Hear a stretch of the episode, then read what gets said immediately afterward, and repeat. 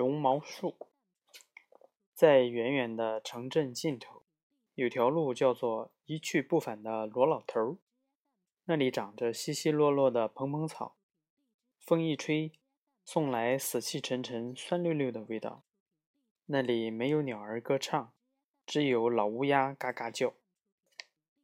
有人说，只要在蓬蓬草深处寻找，只要你认认真真、不急不躁，罗老头曾经站过的地方，今天你还能看到。他在那里站了好长好长时间，直到万不得已只能飞走的那一天。罗老头究竟是谁？他为什么曾经待在这里？他又为什么被迫离开，无奈而去？离开这长着蓬蓬草的城郊荒地，如今一扫光还住在那里，去问他吧，他能回答这些问题。一扫光你可见不着，你也别去把门敲，他躲进小阁楼，就在自家商店的最上层，他缩在阁楼里，上面是冷冰冰的屋顶。那里有各种乱七八糟的材料一卷卷，他用来给自己做衣裳穿。赶上阴冷潮湿的八月天，在某些不同寻常的夜晚，他会透过破板窗偷偷向外张望，有时候还会讲讲罗老头是怎样背井离乡。只要你肯出钱就行，他也许会讲给你听。他会放下一根长绳，上面吊着个铁皮桶，你得往里面投进一毛五，外加铁钉一个，还有一个老老老老蜗牛的壳。然后他把铁桶拉上阁楼，仔仔细细数个清楚，看你给的东西是不是够数。他把你给的东西放进自己的宝库里密藏。那是一个稀奇古怪的洞洞，就在他的手套上。然后他咕哝道：“我用敲敲对讲机跟你说，因为这秘密我只告诉你一个。”撕啦一声响，敲敲对讲机落到你耳旁，一扫光的悄声细语根本就听不分明，因为一条弯弯曲曲的管子是他的传声筒。听上去好像有小小的蜜蜂在他的鼻子里嗡嗡个不停。我来告诉你，他的声音听起来很苍老。罗老头是怎样被迫走掉？这发生在很久很久以前，日子非常遥远。那时候的草地一片郁郁葱葱，池塘里的水蓝盈盈。云朵也十分洁净，天空中回荡着天鹅的歌声。一天早晨，我来到这个美不胜收的地方，最先跃入我眼帘的是树，美丽的绒毛树。树冠一团团、一簇簇，色泽鲜艳，光彩夺目。绒毛树延伸了一里又一里，在清新的晨风中漂浮。我还看见了树下那些棕色的毛毛熊，一个个毛茸茸、蹦蹦跳跳。它们在绒毛树荫下玩耍，绒毛树果子也尽情享用。池塘泛着微微的细浪，传来悦耳的声响。那是哼哼鱼，一边在水里嬉戏，一边在快乐地歌唱。可是那些树……那些树，那些绒毛树，这样的树我找了一辈子。那绒毛摸上去感觉比丝绸还柔软美妙，而且透出一股新鲜的奶油味道。我高兴得手舞足蹈，心砰砰直跳。我知道该怎么办，立刻把车上的东西卸下来。我马上盖起一家小商店。然后一斧头下去，一棵绒毛树就倒了下来。我技艺超群，速度也非同一般。我用柔软的绒毛织出一件万能毛线衫，我刚织完，只听“噌”的一声，我定睛一看，有谁从我砍树留下的树墩上蹦了出来，模样像是个人，实在难以描述。我不知道自己能不能说清楚。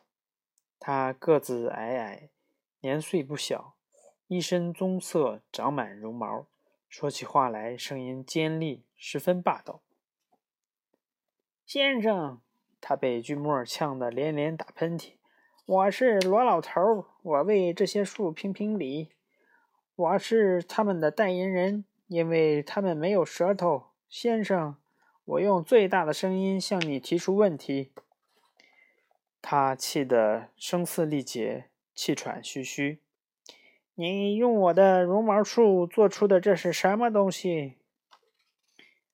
哎呀，罗老头用不着大惊小怪。我开口道：“砍掉一棵绒毛树没什么大不了。我做的事情大有用途。这是一件万能毛线衫。”这东西人人喜爱，人人离不开。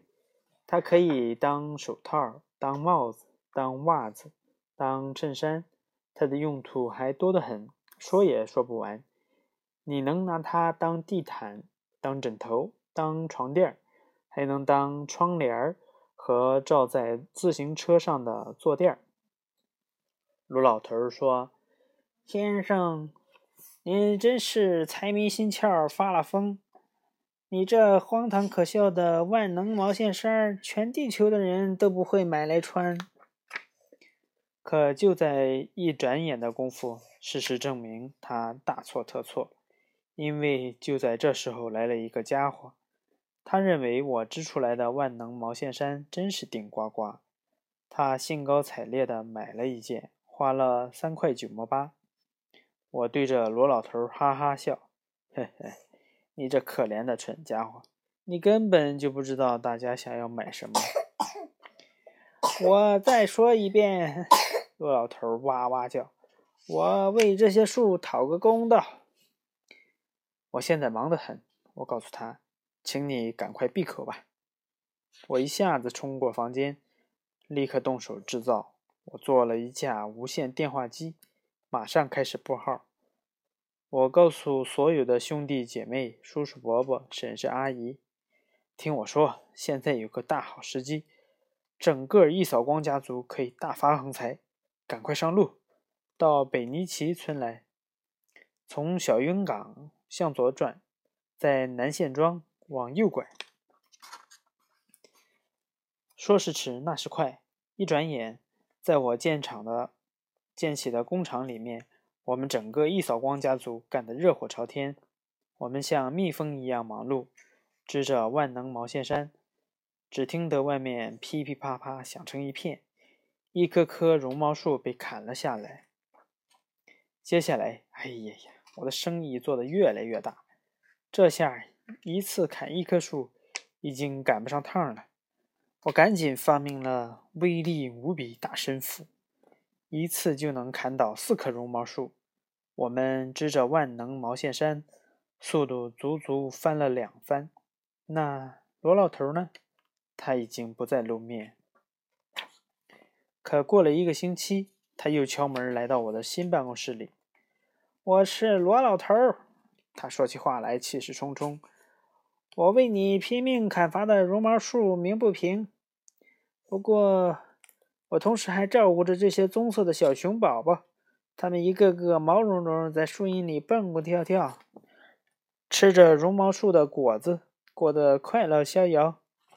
可现在，就因为你把我的树纷纷砍倒，绒毛树果子少的让他们吃不饱，可怜的小熊宝宝有气无力，因为肚子里没有食物，只是胀满了气。他们喜欢生活在这里，可我得让他们去逃荒。他们得找吃的东西。但愿能如愿以偿。祝你们好运，孩子们！他眼泪汪汪，挥手目送小熊宝宝去远方。我看着他们全都走掉，心里也十分懊恼。不过，生意是生意，生意越大越好。哪管谁的肚子里胀气，你要知道，我没有任何恶意，真的，这一点都不假。不过我必须扩大规模，于是我的生意越做越大。我扩建了工厂，拓宽了道路，我还有了更大的卡车，好装载更多的货物。我用船装上万能毛线衫，运往世界各地，运到南，运到北，运到东，运到西。我一个劲儿的扩大规模，卖出更多的毛线衫，赚来更多的钱。有谁对钱不稀罕？有一天，我正在装什么管子，他又来了。那个讨厌鬼罗老头一肚子牢骚话。我是罗老头，他又是咳嗽又是喘息，还连连打鼻涕。抽鼻子，抽鼻子，打喷嚏。一扫光，他的声音又低沉又沙哑。一扫光，看你制造出的浓烟有多大！这些可怜的天鹅再也没法唱出一个音符，喉咙里满是烟，歌声根本发不出。所以，罗老头说：“请原谅我老是咳个不停。”他们没法住在这里，我只好把他们送到别处去。他们将会去什么地方，我都不抱希望。他们也许会飞上一个月或是一年，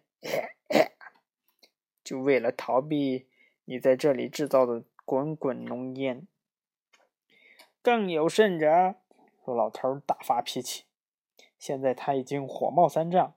还有黏糊糊的污水，我也要说两句。你的机器嘎嘎响，日夜不息，制造出的污水乌突突、黏糊糊。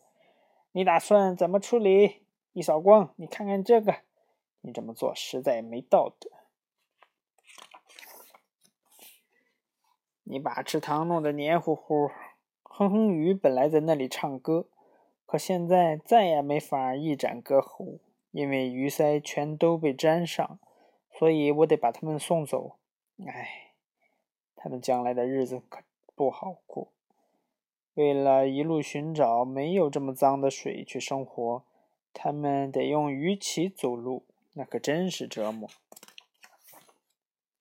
这下我也大为恼火，我火冒三丈，很不快活。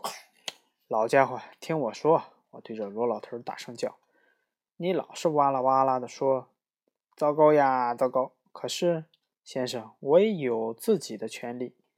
让我来对你说，我想怎么做就怎么做。罗老头，你这家伙，我告诉你，我正在做规划，我还要做的越来越大，越来越大，越来越大，越来越大，越来越大，把更多的绒毛树变成万能毛线衫。这毛线衫，每个人、每个人和每个人都离不开。就在这时候，我们听到一声沉闷的“咣当”，外面的田野里传来了斧子砍树的刺耳声响。然后我们听到树倒在地上，最后一棵绒毛树的命运就是这样，再也没有绒毛树，再也没有万能毛线衫，再也没有活儿要干。我的兄弟姐妹，我的叔叔婶婶，所有的人。全都跟我挥手告别，跳上了车，在烟雾遮掩的星光下，他们一去不返。气味难闻的天空下，只留下空荡荡的大工厂。罗老头和我。罗老头一言不发，只是看着我，他的目光那么忧伤，那么难过。与此同时，他把裤子的后裆向上一拎。我永远也忘不了他脸上那阴郁的表情。他纵身而起，一下子飞离而去，穿过烟雾中的一个窟窿，消失得无影无踪。在这个乱七八糟的废墟里，罗老头只留下一小堆石头，上面有两个字：“除非。”唉，我实在猜不出这是什么意思。这发生在很久很久以前。可从那以后，我每天每天都坐在这里提心吊胆、心事重重个没完。多少年过去，我盖的楼房全都散了架，倒塌个精光。可这件事儿一直让我心神不宁，没有一刻安宁。易扫光说：“可现在你来到此处，罗老头留下的字儿一下子让我大彻大悟。除非有人非常非常关心这片荒地，比方说这个人是你，否则一切都不会有转机。